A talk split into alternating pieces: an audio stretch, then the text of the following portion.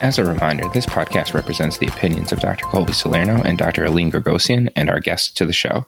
The content here should not be taken as medical advice. The content here is for informational purposes only, and because each person is so unique, please consult your healthcare professional for any medical questions.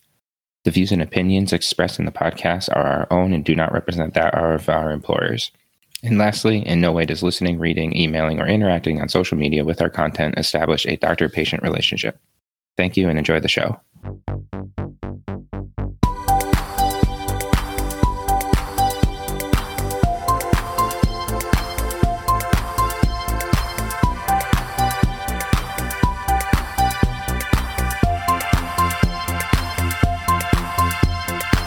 Hi, everyone. Welcome to season two, episode three of Both Sides of the Stethoscope. I'm your host, Colby Salerno, with my co host here, Aline. Hi, everyone.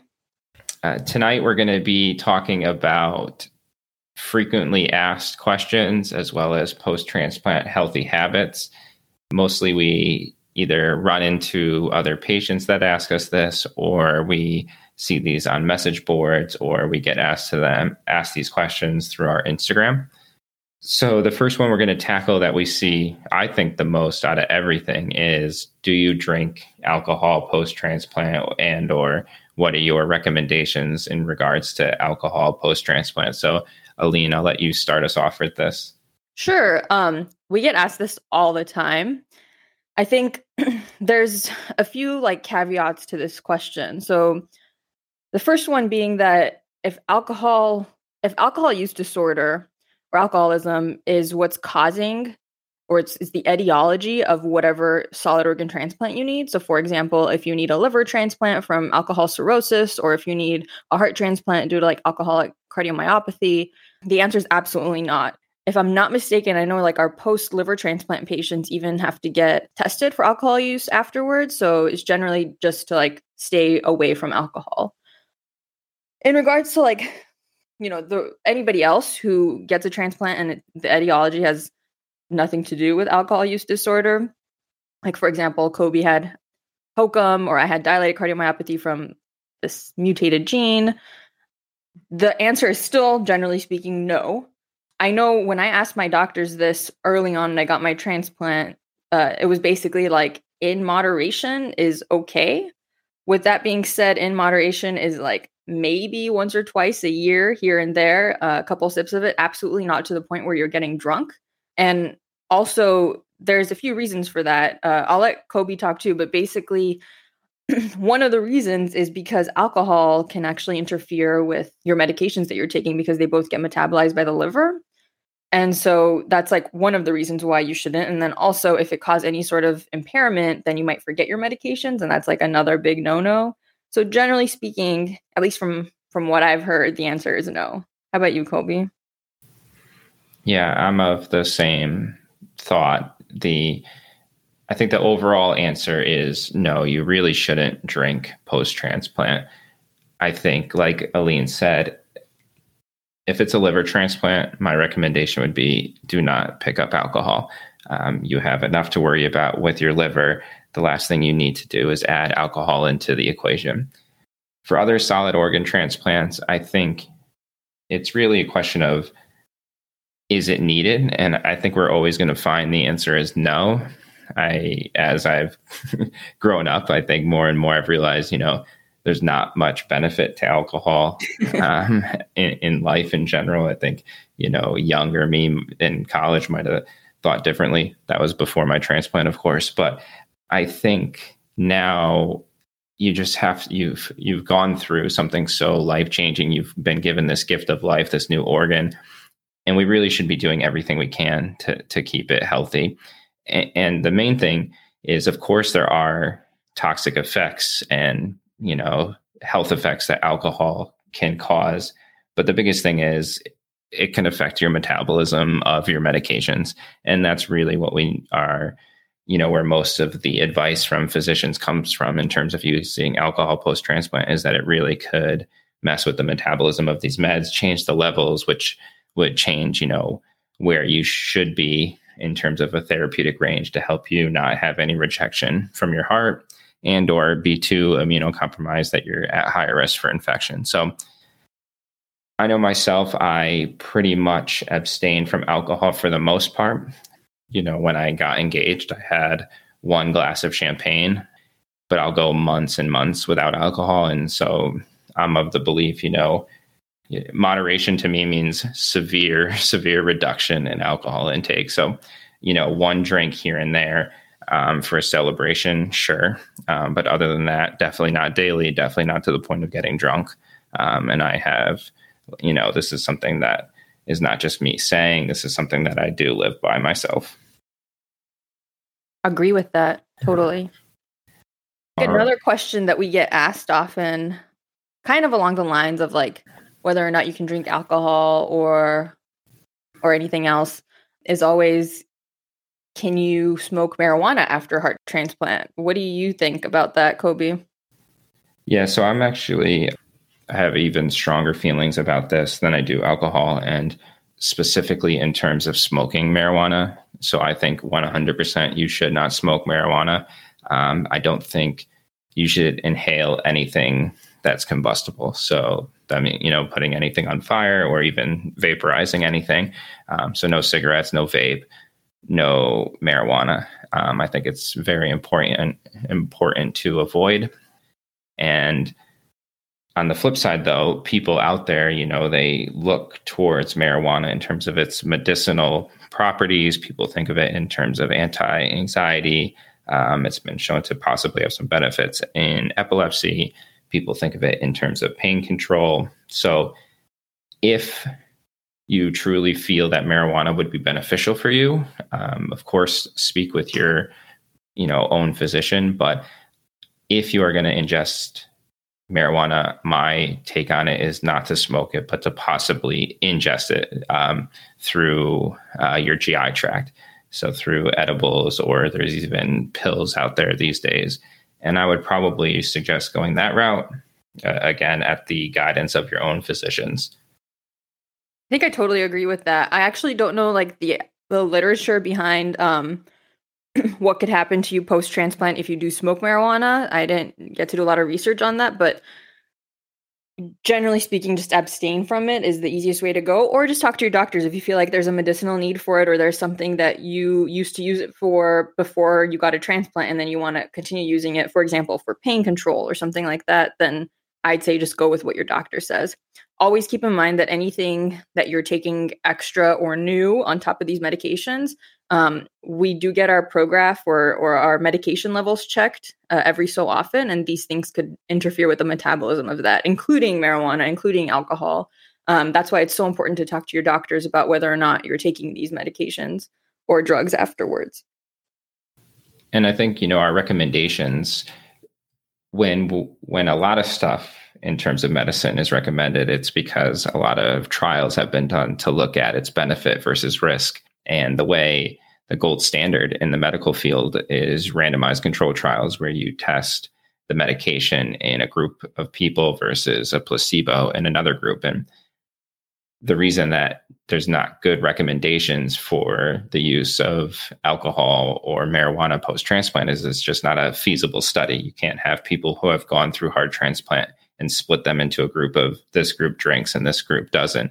Uh, you would never want to do that. So we have to think about what we know in terms of these things and the idea of you know the toxic features that alcohol can produce or the changes in your liver that it can change the metabolism of your medications and kind of just think about that anecdotal evidence and observational evidence and say hey you just survived this you know life-changing organ transplant. Probably not the best idea. Yeah that's exactly what i say too um, another thing I get asked often is whether or not you can drink caffeine after, specifically after a heart transplant. I don't know if your doctor's ever told you whether or not you can, Kobe. I know mine basically said you can, but just in moderation. So maybe like half a cup of coffee, if that, you know, every few days is fine. Some physicians are definitely against it, and some are okay with like a little bit of caffeine here and there because you do have to be uh, careful about increasing your heart rate too quickly um, when you do have a heart transplant. What do you what do you say to that, Kobe? Yeah, that's a great question, and I think this one, you know, I I haven't looked into, and again, this one specifically, please talk to your own physicians because for me, I can't survive without coffee in the morning. So I I need it every morning. And when I work nights, like I could not survive working nights without coffee. I'm a different human when I'm on nights. So um, I don't drink a ton of it. You know, I don't sit there and chug Red Bulls or anything like that. But coffee itself, I probably do one to two cups of coffee a day. That's for sure. Yeah, just remember to ask your doctors about this too, because again, it depends on um, so many different things, and everybody feels so differently about it.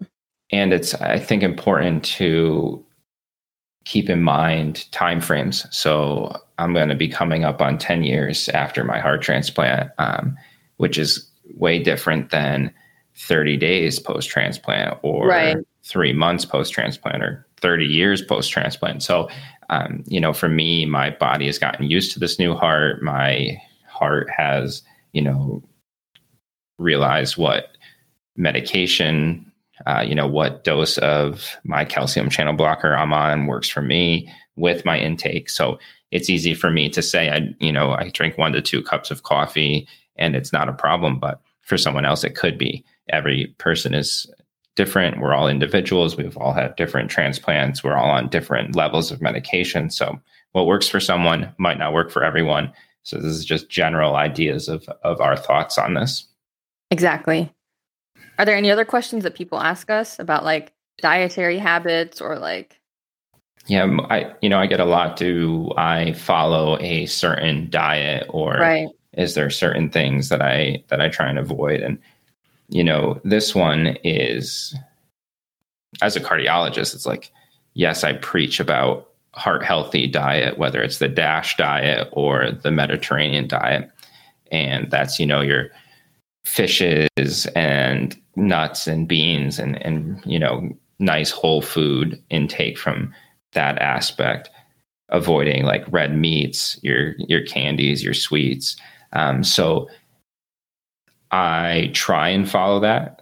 I definitely am not the best at it. I think if there's one thing i probably would change about my post transplant life it's that i would try and do better in terms of my diet I do a good job of fellows like this. have a good diet when you're in fellowship. Yeah, but it's it's hard when you know, like you know full well, like what's good and what's bad, and you just still grab Ben and Jerry's and and house a pint of Ben and Jerry's.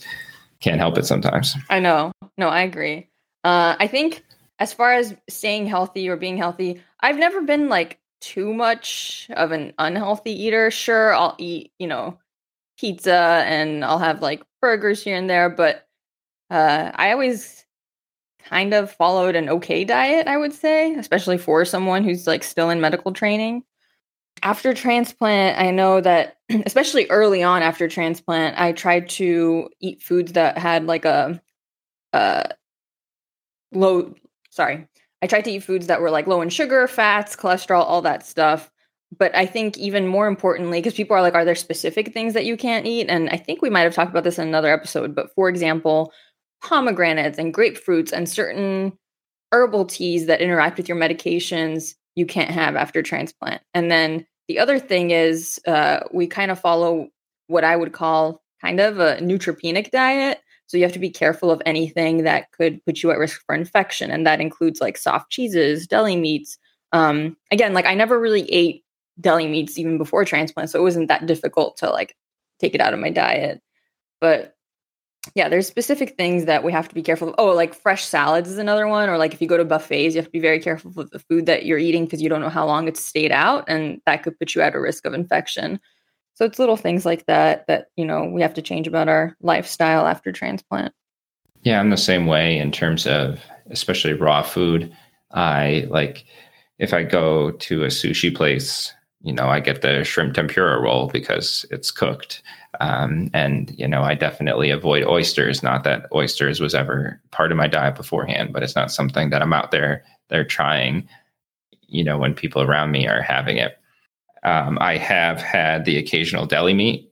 Um, and again, that's not something I ate right away after transplant, but as my immunosuppression medication requirements decreased, you know, I still would possibly bring like a turkey and cheese sandwich for, for lunch and Did things. you cook it or no? I did not. I do Oh, okay. not. Um, and I think this is one of the things that in the transplant world would be beneficial. And that's I haven't spoken. I have not spoke to a transplant nutritionist in ten years. You know, you speak to them right when you're leaving the hospital, and they tell you all about all the foods that you should be avoiding. And I don't even remember anymore. And I think that's you know a, a mark, especially in as I'm heading into this field of medicine, where I'm going to think, you know, maybe we should have refreshers for people because I myself I'm in this field and I don't recall exactly what I'm supposed to be avoiding and what I'm not since I'm so far out, which is a blessing and a curse in a way.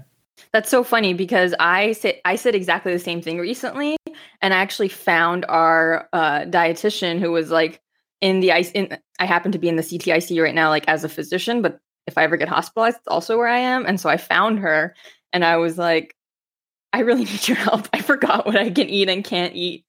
And uh, she gave me like a list of stuff. And then the other thing that um, we have to be careful of is like foods that are high in potassium, or at least I do. I mean, everybody's a little bit different, but uh, because Prograf, which is one of the medications that we take, um, increases your potassium sometimes. So you have to be careful of like potassium rich foods.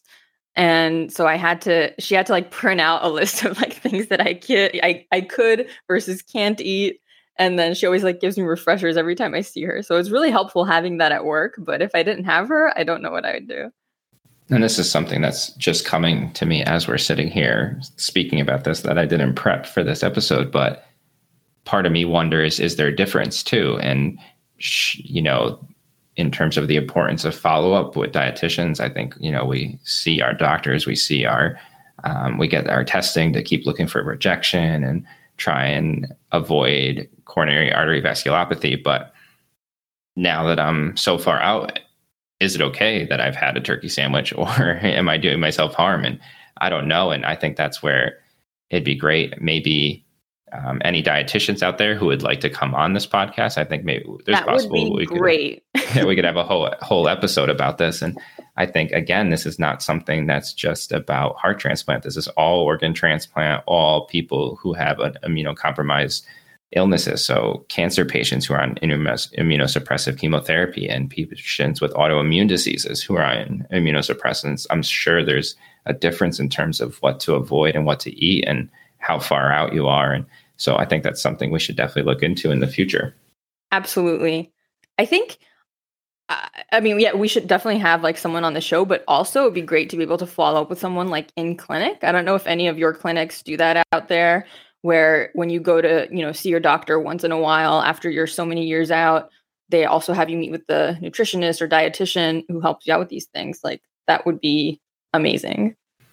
Yeah, any listeners out there, if you at your center, if you have like yearly or even like every five years, you follow up again with a nutritionist or dietitian, um, let us know. You can, you know, send us a message through our social media. Uh, we'd love to hear if different centers across the country are doing this differently.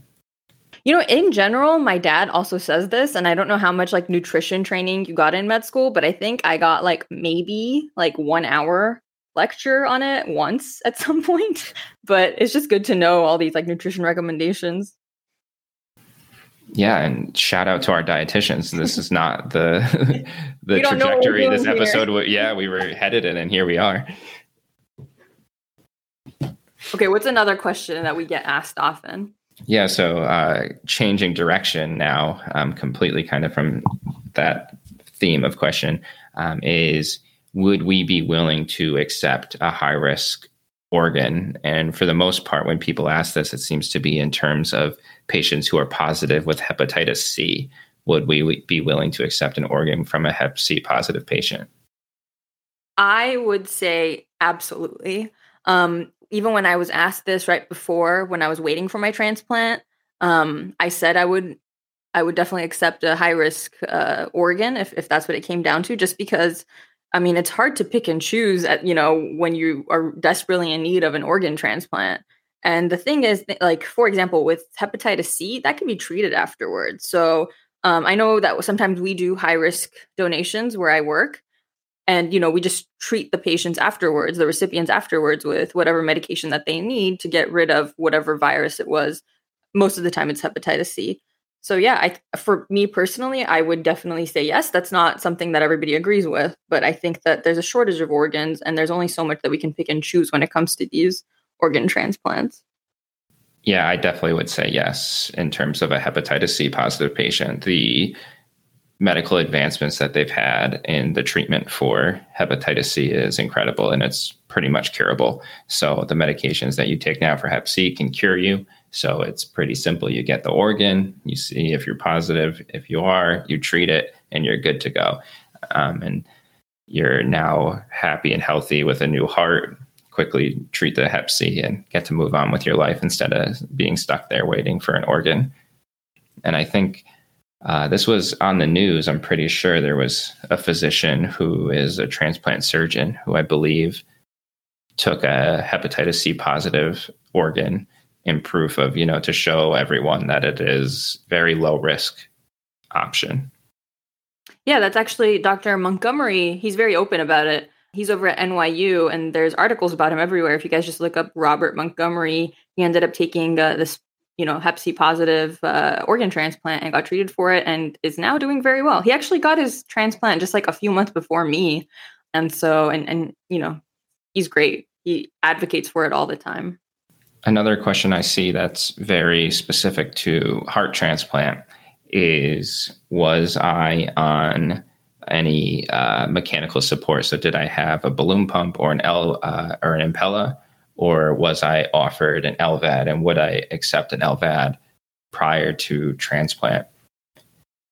And this question for me is is very difficult to answer so i i never had to have a balloon pump or an impella which are two devices that can go in through your artery up into your heart and help support your heart when it's failing then there's the LVAD, which is surgically implanted. It's a big uh, open heart surgery, the same way transplant is, where you'd have to get a pump, but that one you can go home with and wait on the transplant list from home. So I remember when I was waiting for my heart, that my doctors mentioned that an LVAD would not be a good option for me. And I think it had to do with the cavity size of my left ventricle. And I don't think it would have been very beneficial. So it wasn't even on the table. But a friend of mine who I met in the hospital um, was very sick and he needed an LVAD. And he ended up, though, not being able to go home because he was so sick and he ended up getting moved um, to another floor right below me, and we both sat there waiting for transplant. And I know that he didn't really have an option, so he was so sick he was going to die without the LVAD to bridge him to transplant. So he got the LVAD, and he did really well, and he's doing really well. And I think it's really tough for people to understand that they'd have to go through pretty much back to back open heart surgeries first to get the LVAD in place and then the transplant for me being on this in this field now, I can see in terms of how life saving it is. But I do know as a patient, it would be a lot for me to have to take mentally to know that I had to go through two open heart surgeries. You know, one is enough for most people to to so to take on the the mental aspect of having to prepare yourself for two, I think is very difficult on people, and I don't think it should be downplayed at all but I do know that LVADs are just getting better and better in terms of their technology. And if you are sick enough to need one, your doctor is probably recommending it for the right reason. So that's kind of my take on that. Yeah, I think I think I would have to agree with you. So it's hard to people ask me that too all the time. Um, again, I like when I work in the CTICU and I see heart failure patients who ask me what I would do. I never had to get some sort of mechanical support, but I do, you know, we take care of patients who are on all sorts of mechanical support. That includes LVAD, RVAD, um, ECMO, uh, Impella, balloon pump. There's so many different things that patients could get right before a transplant um, as a bridge to transplant. And personally, I think if it came down to it and it was life or death and I needed to get some sort of mechanical support, I would absolutely say yes. But again, it's hard for me to like talk about that if I hadn't necessarily I haven't necessarily been in that situation. I ended up getting a heart transplant when I when I was put on the list. I ended up getting it like so quickly, luckily. So you know, I I didn't have to think about these decisions. But if it came down to it, these things are all life saving. They do have their cons. So, for example, when you get any sort of mechanical support, you have to be put on anticoagulation, uh, which kind of thins out the blood. And so that puts you at risk for things like head bleeds or you know and then if you don't get the correct amount of uh, anticoagulation you might even be at risk for clots. So there's there's different pros and cons to these therapies but ultimately like you kind of have to weigh the risks and benefits as to what what's going on with you. So if you think that you would rather have that risk of of getting the LVAD and having the risks with an LVAD as a bridge to transplant then it's all for you and in general when doctors do recommend it then you know it's because they're recommending it and you there's there's you know it, it's hard to choose for you so you should make that decision yourself. Agreed. And i think one part of practicing medicine as someone who's been through so much medically that didn't really register with me until recently is my ability to recommend things that I've been through is inherently influenced by having gone through it myself. And so most physicians, right, they haven't had a balloon pump, an Impella, an LVAD, or a transplant. And so they recommend them across the board the same way they would to everyone. But now that I've had a swan catheter in and a heart transplant, it's like I know what those things are like and I can speak to them more personally with a patient. And so when I have that personal experience, it makes me more likely, I think, to gravitate towards maybe that type of intervention. And having not been through something, it's harder for me to try and conceptualize it when I see patients going through it, because then that's where the experience comes from, having watched other people go through it. And it's a definite inherent bias. And I, now being aware of it, is actually making me better in terms of how I approach things. But I think initially I was always thinking like, oh, why not just transplant? and it's like, yeah, I, you know, because I did so well and you're doing so well, and you know, there's there's stuff like that. But it's like, you, you know, now now that I'm aware of it, it, I definitely think it actually makes me a better doctor because I'm stepping back and thinking, hey, just because this went well for you it's like you have to look at the big picture of how what is the best for that person. For that person exactly. That's exactly what i say. I think that's all that we have for today as far as questions go. If you guys have any questions for us again feel free to email us at both sides of the stethoscope at gmail.com or feel free to follow us at both sides of the stethoscope oh my god. It's so hard. You have to leave that one in. Feel free to follow us at both sides of the stethoscope on both Instagram or Twitter. Uh, we love hearing from you guys, so please do so. Yeah, everyone, thank you so much for listening. We will be back again in about two weeks. And in the meantime, please subscribe to our podcast either on Apple or Spotify or wherever you do your podcast listening. See you soon. And we're done.